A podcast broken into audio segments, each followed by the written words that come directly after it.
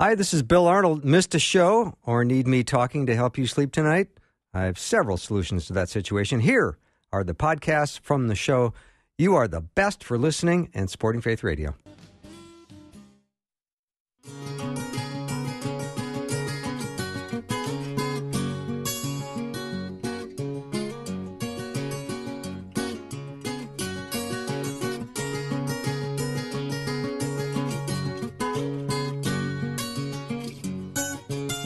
And a warm welcome to Afternoons with me. I'm Bill Arnold. How are you today, my dear listeners? I hope you've had a good weekend. It's Monday. I like Mondays. We've got a great show planned.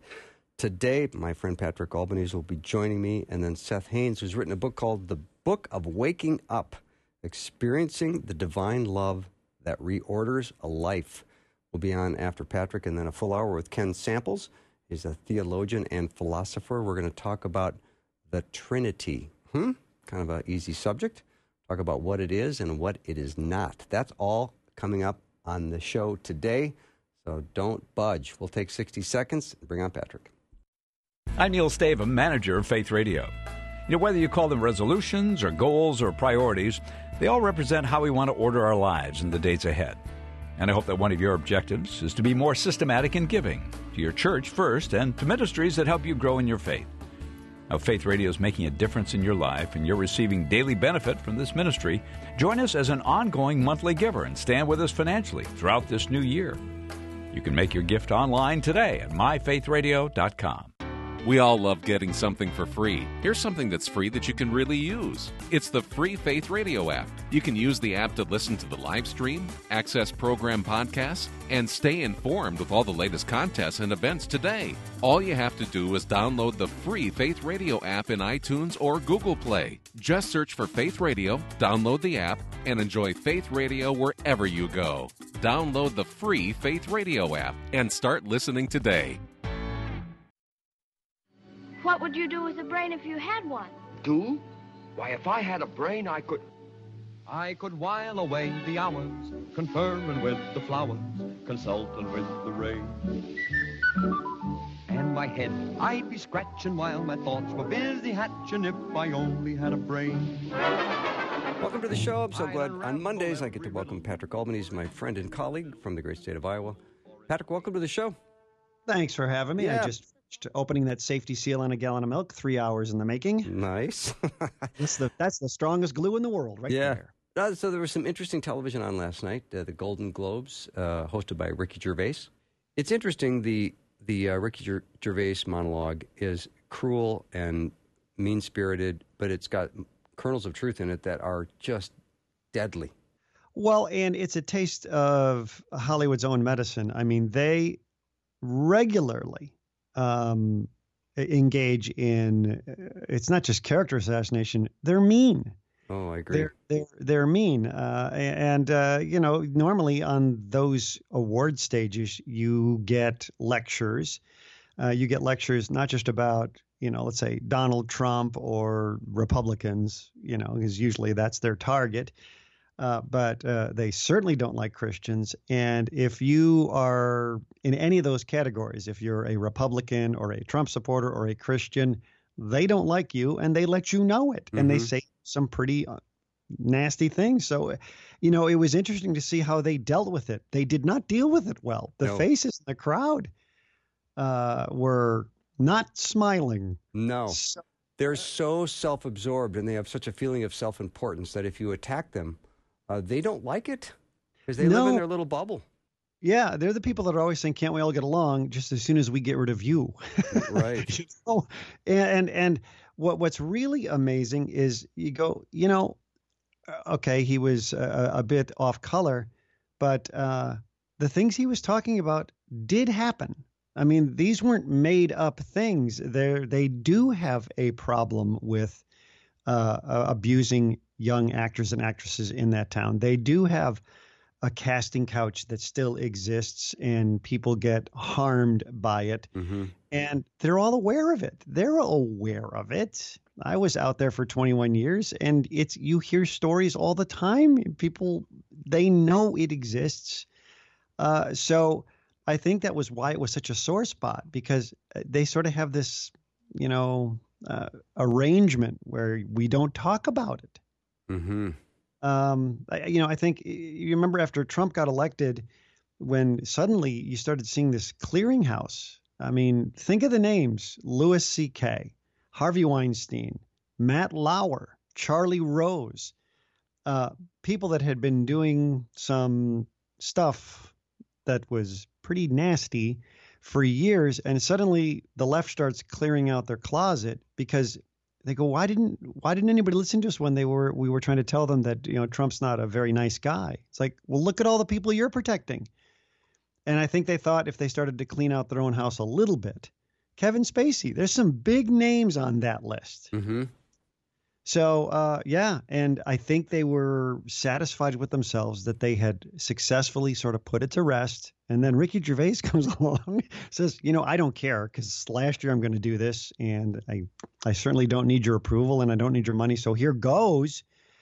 Uh, I think that's what upset them. It's like, no, we're we're not supposed to talk about that anymore. Yeah. It's gone. We're good here. We're the good guys. Mm-hmm. I thought it was interesting the way he he said you don't really know a lot of what goes on in the real world. You know that you do live in this this bubble, and you fly in your private jets and have adoring Yeah. fans all the time, and you get to have your own ideologies, and you tell that to, you tell your ideologies to everybody, and, and everyone is supposed to think you're so smart, but the truth is maybe you're not. Yeah, and I, I think I've said it on this show before. There's sort of an, an attitude that uh, uh, some of the Hollywood people have that, well, let's see, if you look around the world, you see that there are um, some uh, very uh, smart people are rich.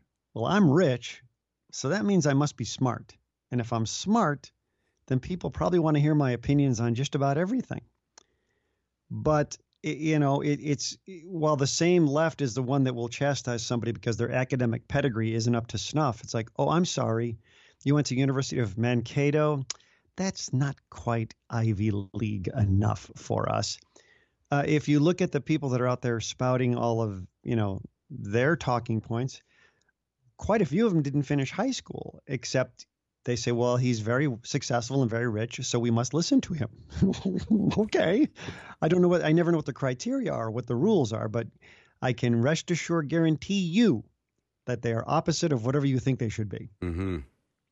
Yeah. Well, here we are. We're off in the new year, 2020, and I, I think it's uh, about time we get some goals and have some ambition. Yes. You, You go first. first.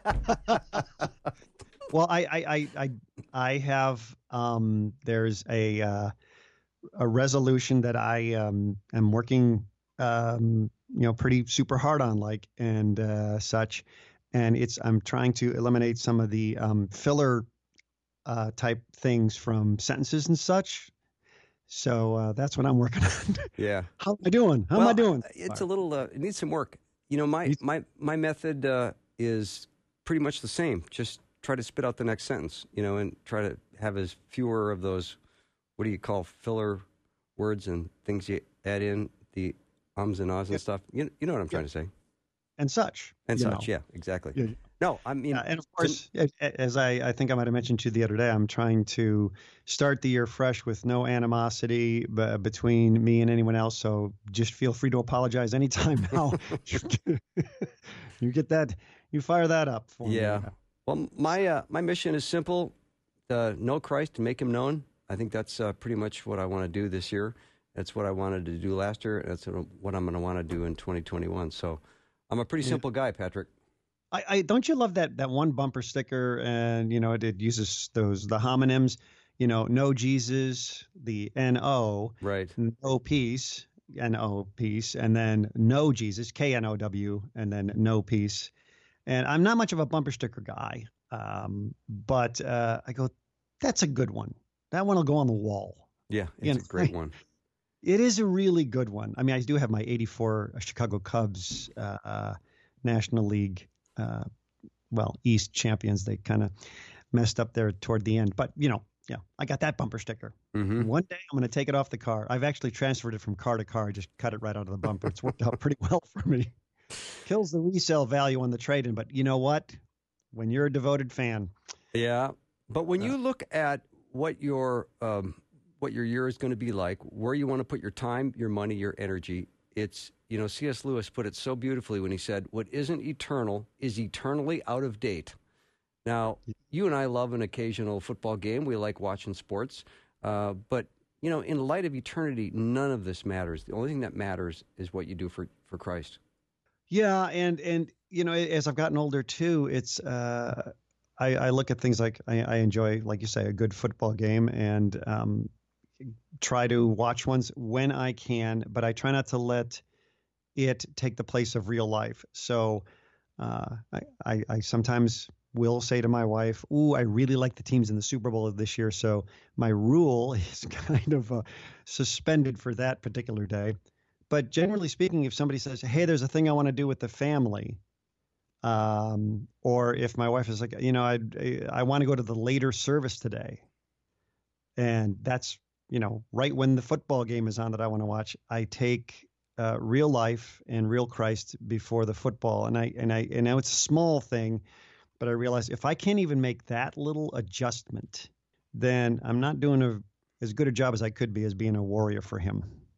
Yeah, I I would agree with you entirely, Patrick. Um, take a little break. We come back, uh, we'll continue this discussion. Patrick Albanese is my guest, my friend and colleague from prestigious West Des Moines. Back in just a minute.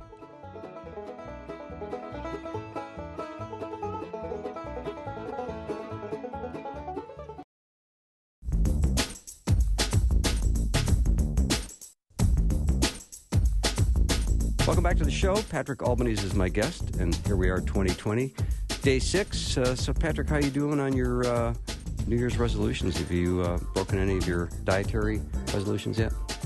Every last one of them in record time. you going to change your diet this year? Uh, no. No. Are you? Okay. Uh, I should. Okay. Uh, I don't eat with kids. That that's well, that's my excuse. But you know, you're you're not a guy who wants to see food go to waste, and I get that. You know, and if your kids eat half their meal and it's sitting there, and you're going to go, I'm not going to just throw this food away. I- I- oh, oh, you know what I have I have actually mastered at the restaurant is uh, under ordering. Not something you could ever accuse me of, right? In the past, you you meals with me. yes, but you under order. I under order because uh, look, uh, yesterday was uh, my wife Janet's birthday, and so she wanted to go to this little local restaurant for a, a brunch, and the kids go hungry. And they uh, are ordering things. I'm like, oh gosh, let's see. That's got the two eggs and the two bacon and the hash browns and the two pancakes, and you're having some sort of cinnamon bun appetizer. Like I'll have a, a sprig of parsley, Right, please, right. on a plate. And, And one I bet one cleanup. pillow of shredded wheat. One, yeah, just one, one of those. The smaller ones too, not the big ones, and don't frost it. Not, Right. not frost. I want it So uh, I know exactly how much to under order in order to make room for the cleanup act. yes. Yeah, You although met- you know, but I- it's it's unfortunately it's an awful lot of pancakes start going in the gullet. And, you know, I, I should cut back on those, and you know, there's other things in my diet. Although because you never know what's bad anymore, it changes every day. And like I look at these reports on the dangers of sodium, and I take those with a grain of salt. I do. I, can you do that? I, I would as to do that as well. Yeah. Yeah. Very wise but to do that. so I and but yeah, you I know you you're a clean eater. You're a, a very clean eater, uh, and and uh, I sort of blame it on the kids, but it's not beyond me to say, you know, those Dolly Madison zingers are looking really good for your lunchbox, aren't they, kids? hmm Let's get the family pack. Yeah. So, I'm focusing a lot on on God's word this year in terms of memorization. I want to make this to be a big year for um, increased memorization because when I I've figured this out, Patrick. When I start memorizing something and I literally go over it 50, 60, 80, 100 times in my head, I start to see things in Scripture I've never seen before. And right now, I'm I, I pledged that like last year I would um, memorize the entire book of Ephesians, and I didn't even come close. So I'm I'm back in it this year, and I have to tell you, as you start looking at uh, e- Ephesians chapter one, and you start to see the the grace and the spiritual resources that are available that God pours into our lives freely and generously, you go, there is reason for incredible hope every day. Yeah. Now, and so think about that in, in, in the scheme of what we're fed on a on a regular basis in a daily diet, and then who's in charge of dispensing that information? You know, why is it that everything is is a four alarm fire and everything is the end of the world and every last thing that's going on is that's it. It can't get any worse than this. And when in truth, uh, things, of course, for the human beings have never been better in the history of the world. And God's message is just as relevant today as it was when people were able to hang on to it and learn it and know it when it seemed much more hopeless. Mm-hmm. Yet, you know, we we inflate it's it's we we take these trivial things, we make them the most important stuff in the world, and then we take the important stuff and we trivialize it and we discard it. Uh, and and that is unfortunately a thing that has happened, I think, with with God's word a bit. You know, you just look at the way that people cast it off, like, oh, that old chestnut. Or it doesn't seem to fit the culture today, so they're looking for ways to reinterpret uh, it. And that's when you're going to be down a, a road of destruction. And that's when churches are going to go off the rails if, if they don't let God be God and let His Word be exactly what it is. Now, it, so here's an interesting thing. I was just talking about this uh, with some friends of yours, not mine. Yeah. But uh, um, we no, actually it was in your studio the other day, and I, I walked away from that uh, conversation, and we we had kind of broached this topic, and you realize that it's it's it's yet another fulfillment of one of God's promises that you know your church will grow. I know that my pastor takes it very very seriously.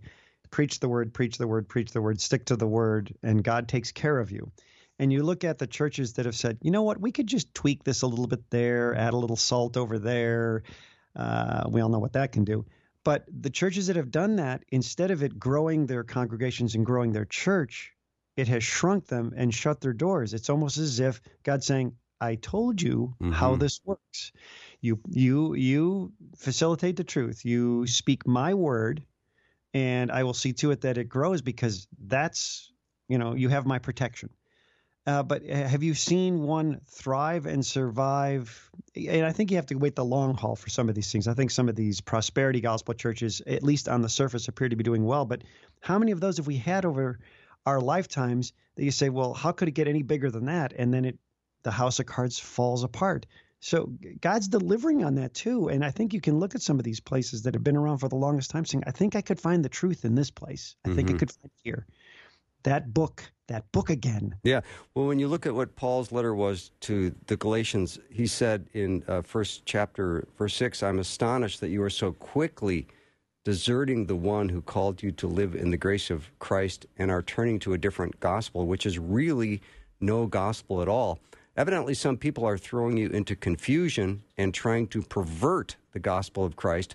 But even if we or an angel from heaven should preach a gospel other than the one we preach to you, let them be under God's curse. As Ooh. we have already said, so now I say it again. If anybody is preaching to you a gospel other than what you accepted, let them be under God's curse. That's uh, pretty harsh words. I mean, that's uh, pretty harsh words. I mean, even 2, if 2,000 years yeah. old and relevant. Yes. Even if an angel from heaven shows up and is preaching a different message, that would be cursed. You and, know, it's funny. Yeah, it, it, because well, we, we, it's it's. I've had people that'll say, you know, something if. Uh, if if Jesus were real, if if God were real, you know, he would he would give me a sign, he would appear right beside me. I said, you know, he did that already. Right. he did that. And not only did he do that, there were people that were witnesses to it.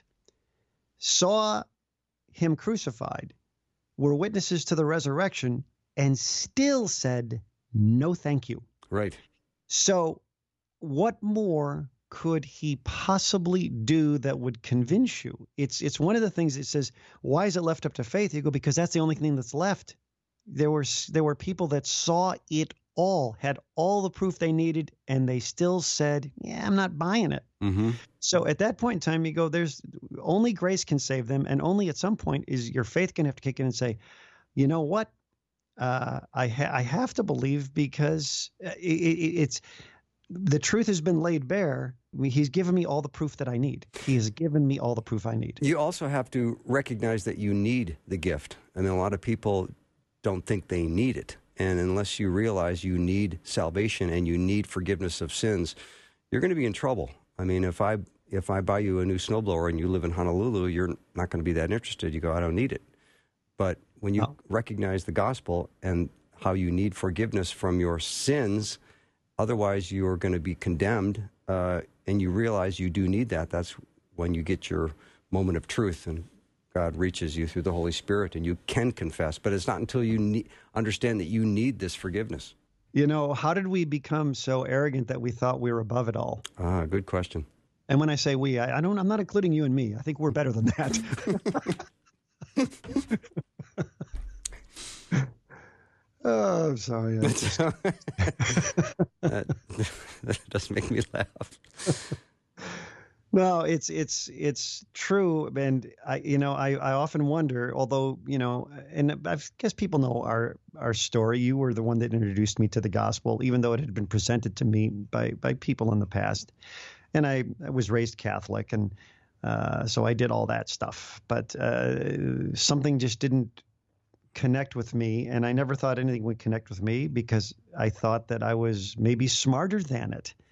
And so, how did you, you know, you you approach a guy going, well, here's one of those guys that thinks he's smarter than this, uh, than the written word of God, and you don't want to insult them by saying, you know, you're not, you're not smarter than the word of God, and uh, but you you you want to encourage them to take a look at it because they have to come to that realization themselves, like, oh, do I need this? Oh, do I need this grace? Oh, do I need I I need what God is offering me?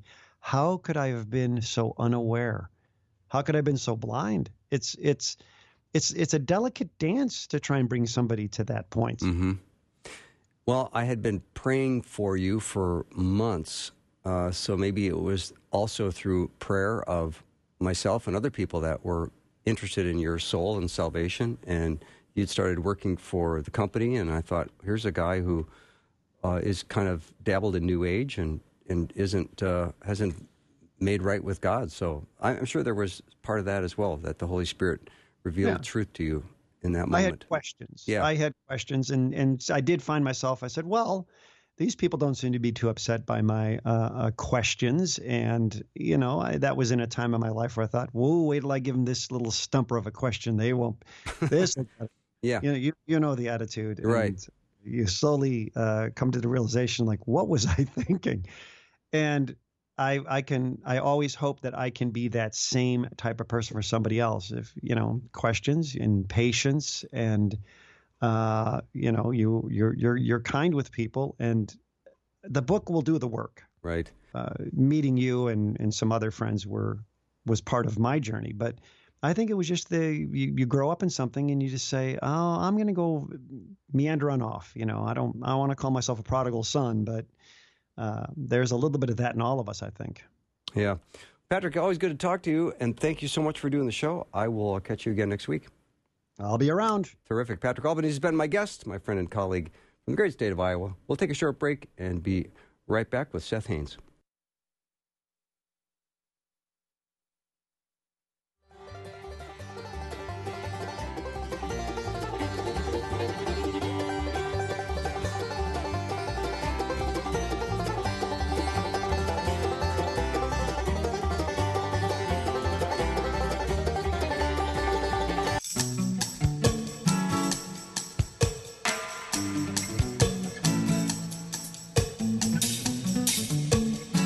I hope your Monday's going well. So far, so good here. Awfully glad to uh, have Patrick on. And now, my next guest is Seth Haines. He's written a couple of books. The one we're going to chat about today is called The Book of Waking Up Experiencing the Divine Love That Reorders a Life. There are certainly lots of pain that we all have in life, and there are lots of ways that we look to uh, numb, self medicate, check out. Um, and we're going to talk to Seth about all that. Seth, welcome to the show.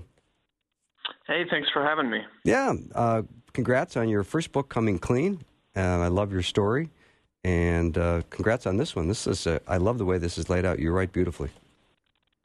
Man, I really appreciate it. This was a, a little bit of a risk from a writing perspective as far as the layout goes. So I appreciate that you recognized it. No, it is probably a little bit risky, but it's uh, it's easy to engage with. It's uh, it's really kind of easy to to navigate your way through the book, and it's uh, it's good reading. It's I like it.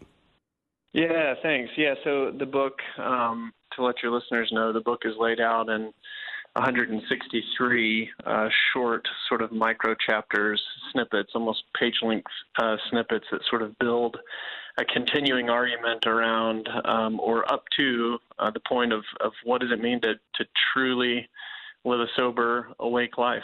Mm-hmm.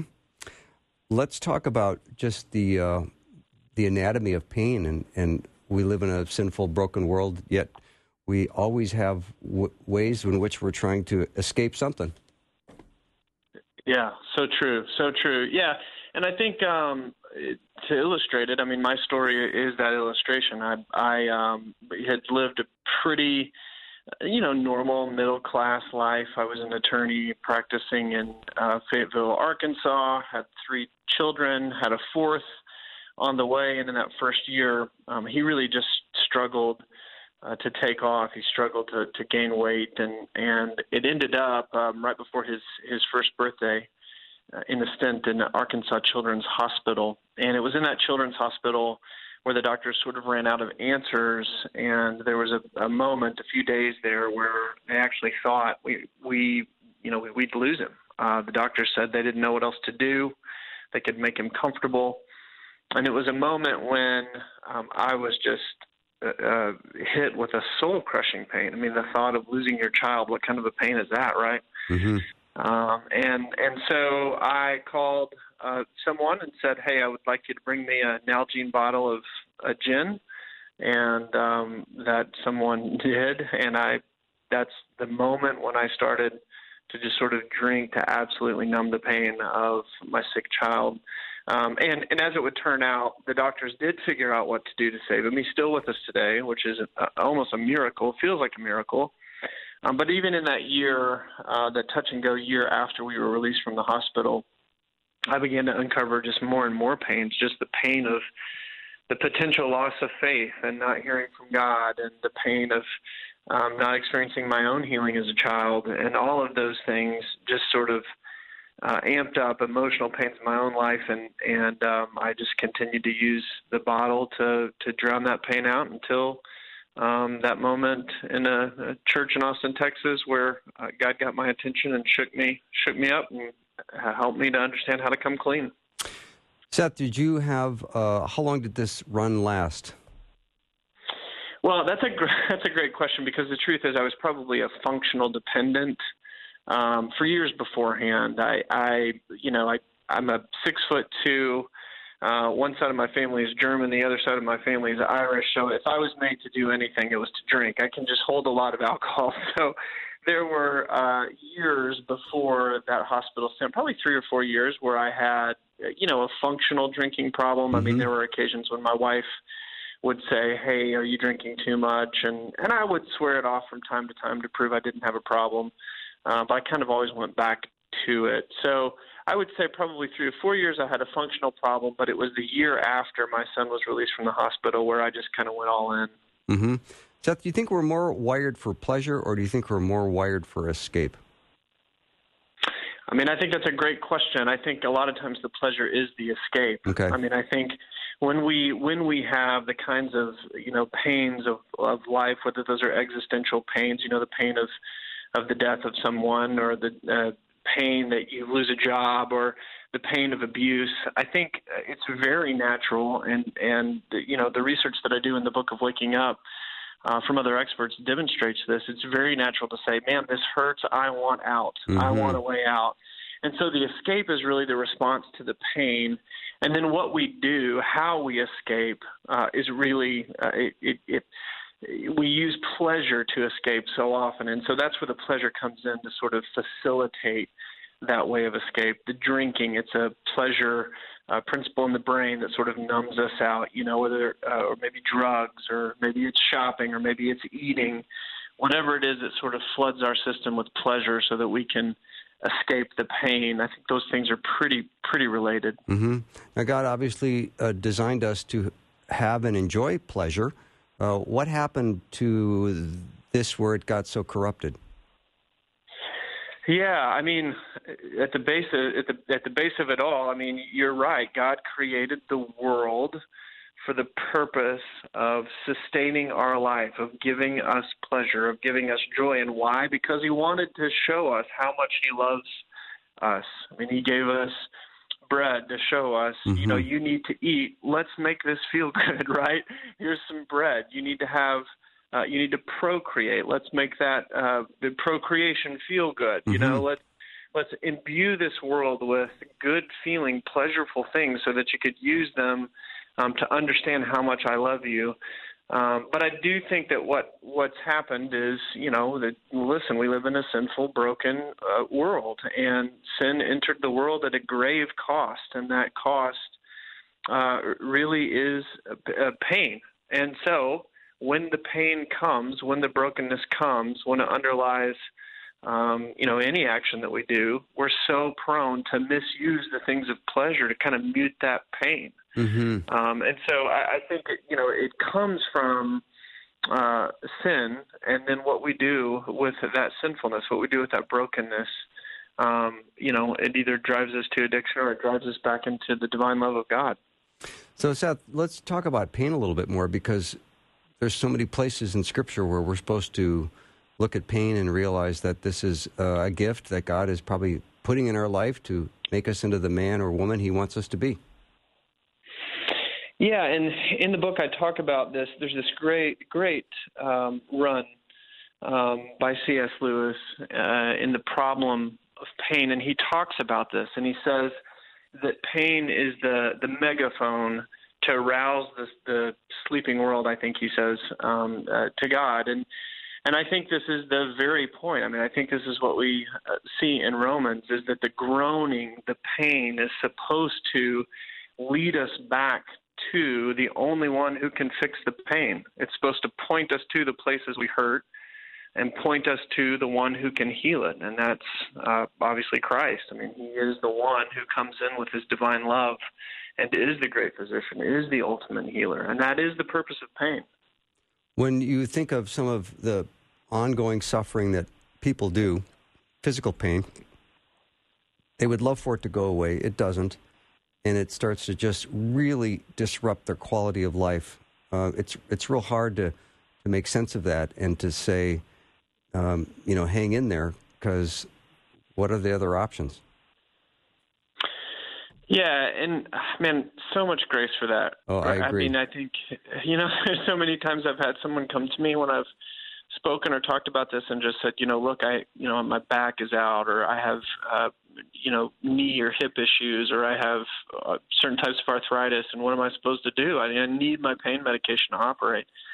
So there's got to be a lot of grace for that, but I think throughout the history of the church, we see and we we know of accounts of people who had great pain and who submitted that pain to Christ. I mean, we actually see that all throughout um, the scriptures. The woman with the issue of blood who submitted her pain to Christ and was healed. And and I know that that always doesn't end in healing these days, but um, I think a lot about uh, a writer named Marva Dawn writer, academic, um, and her writing is so beautifully beautifully done. It's so well done.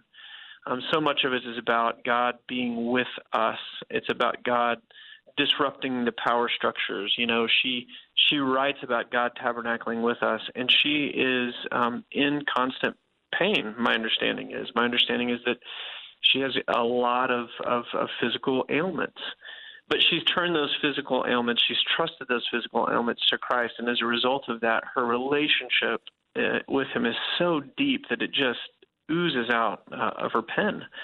Um, and so I do think that there is this piece of, of, of, even if we deal with constant physical pain, and it's easy for me to say because I don't, but mm-hmm. even if we deal with constant physical pain, if we can submit that to Christ and bring that under His authority and learn what we need to learn from it, we can be a blessing to others.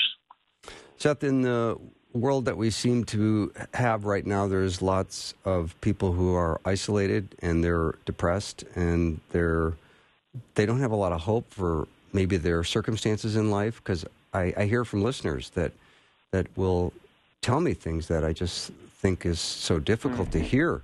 Um, so it seems that you know it's so natural for people to want to simply change the way they feel. We do that all day long. I'm hungry. I want to feel yeah. differently, so I eat. Oh, good. I yeah. feel differently. I feel sluggish. I'll go for a walk. I walk around the block. Oh, I feel better. I want, you know, you always want to change the Yeah. way you feel. But when you're Yep. kind of in that cycle of maybe uh, isolation or, or sadness or depression or uh, loneliness, uh, and you're not taking good proactive steps, you can end up in, in addictions that you just don't know how you got yourself in there. Yeah, that's so true. And I think, you know, in the book I do talk about the pain of um, of scarcity, Mm-hmm. the pain of abuse, the pain of loss. And I think when we talk about loneliness, I mean, we really are dealing with scarcity. There's never enough relationship.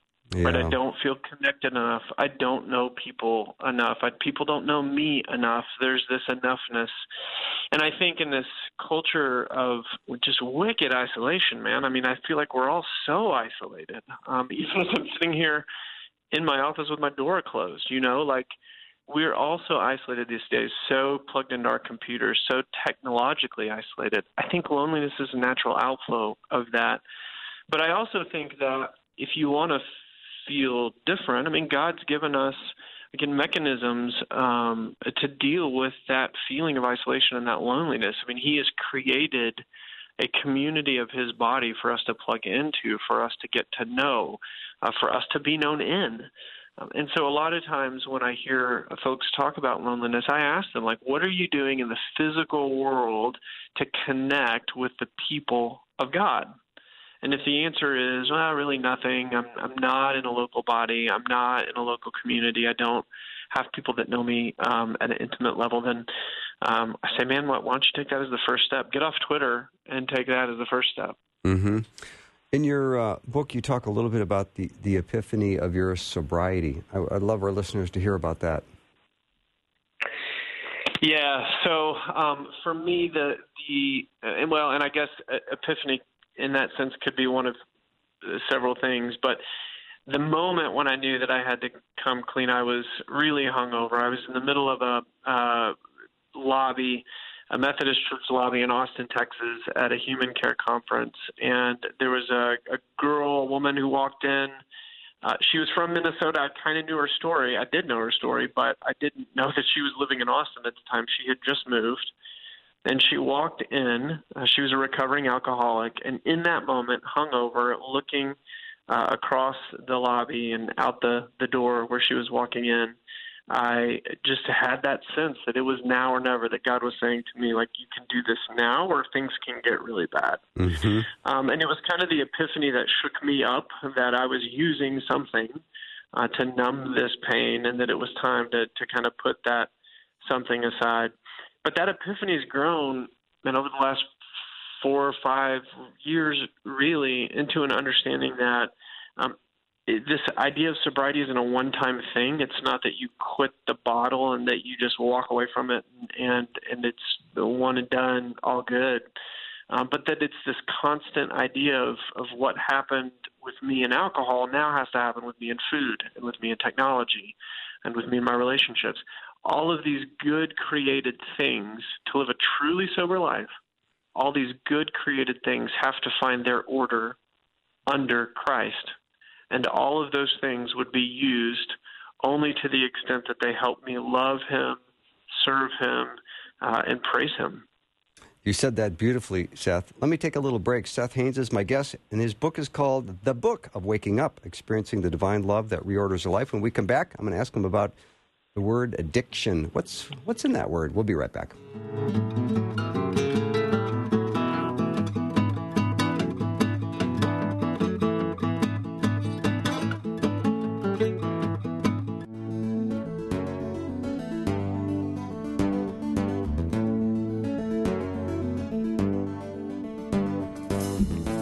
Welcome back to the show. Seth Haines is my guest. His book is called The Book of Waking Up Experiencing the Divine Love That Reorders Life.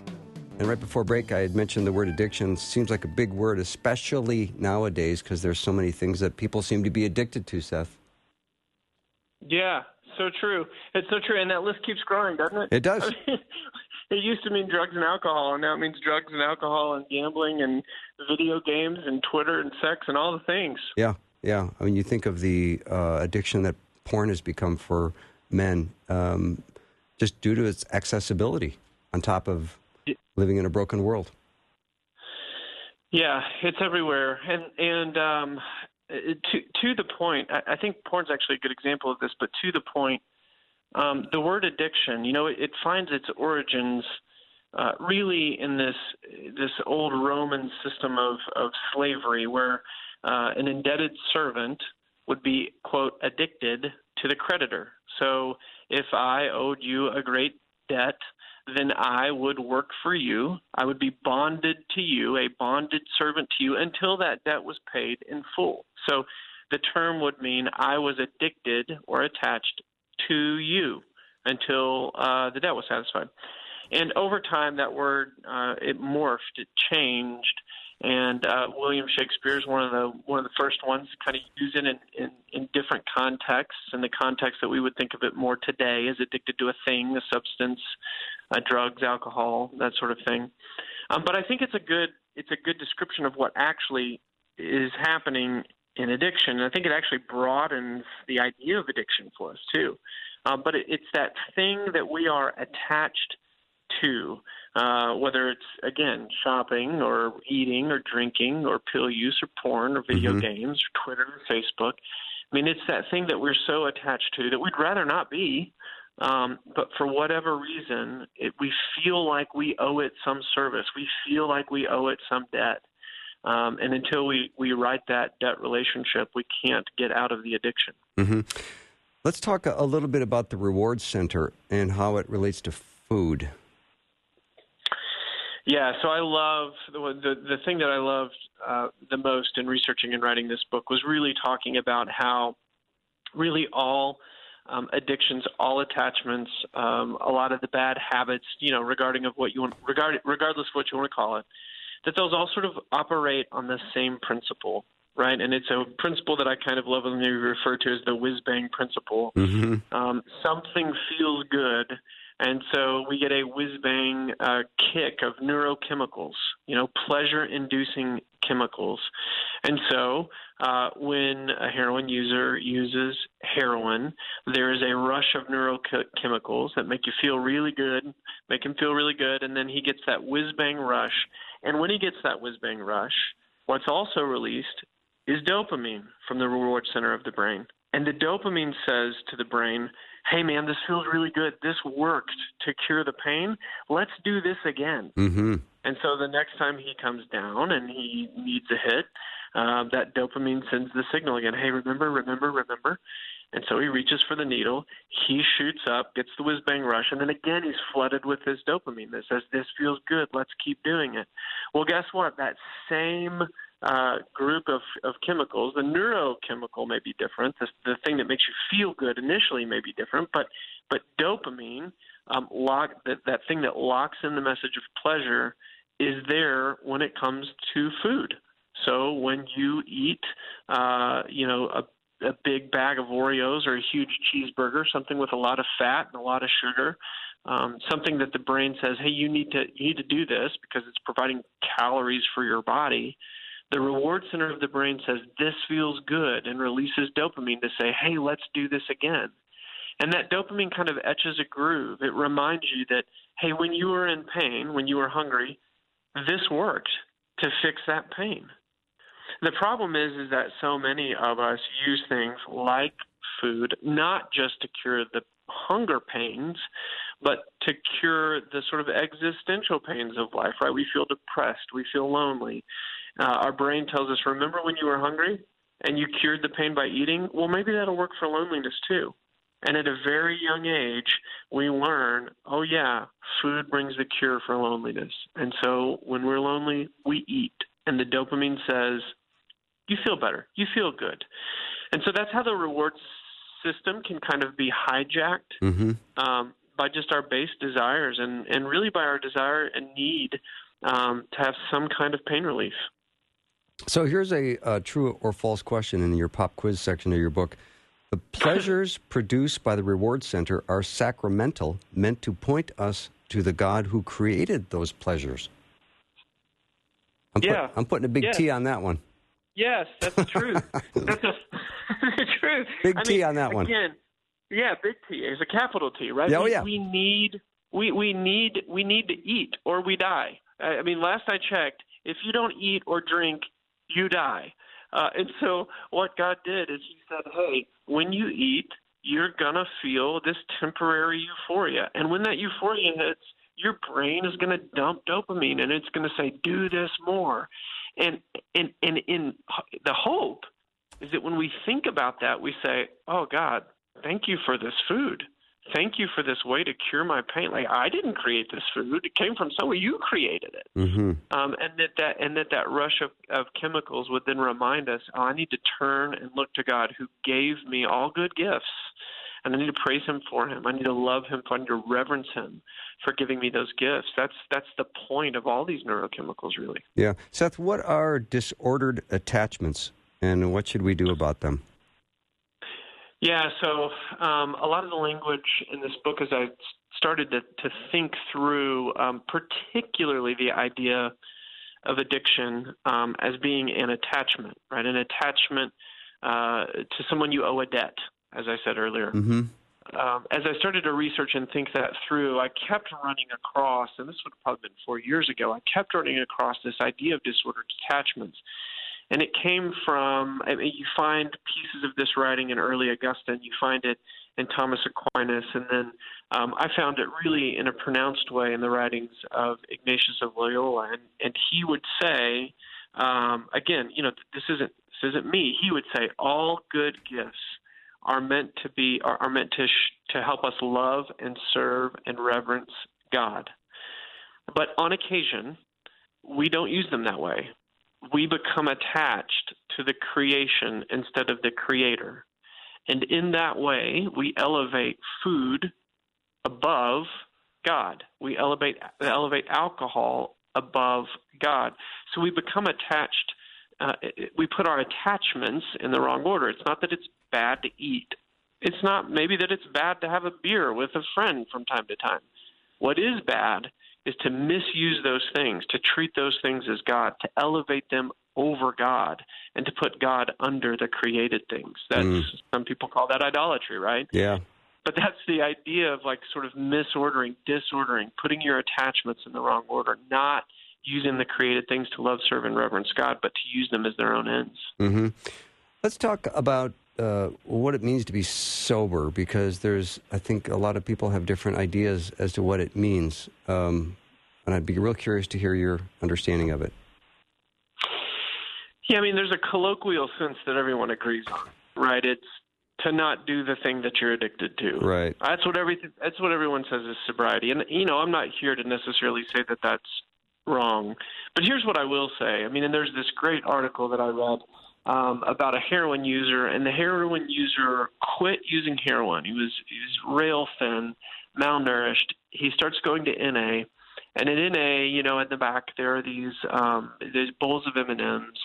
Um, people are chain smoking. There are great big brownies, um, and over the course of time, uh, he kicks the habit of heroin but he uh, balloons up in his weight because he he's beginning to substitute uh, you know brownies and M&Ms and sweets for yeah. this addiction that he used to have and so the question is um, are, is he sober and in a sense the answer is yes he's not using the thing that was so bad for him anymore right. but in another sense he's just traded one addiction for another. And he talks about this in this article about how he had to learn healthier coping mechanisms and and, and healthier uh, habits. And so in this book, I think the argument that I'm trying to make is that it's not to do or not do a particular thing. You know, I mean, if obviously you can't shoot up heroin, it's illegal and it's wrong and it'll kill mm-hmm. you. Obviously, you can't drink seven nights a week, you know, five drinks, yeah, um, it'll kill you, right? Yeah. But but over time, what we have to do is we have to realize that true sobriety means attaching to God first and everything else underneath Him, awesome. and only as far as it'll serve Him. Yeah, Seth, thank you so much for coming on and doing the show. Seth Haines has been my guest. The book is called The Book of Waking Up Experiencing the Divine Love That Reorders a Life. We'll take a short break, break and be back in hour two with Ken Samples. Thanks for listening. Programming like this is made available through your support. Information available at myfaithradio.com.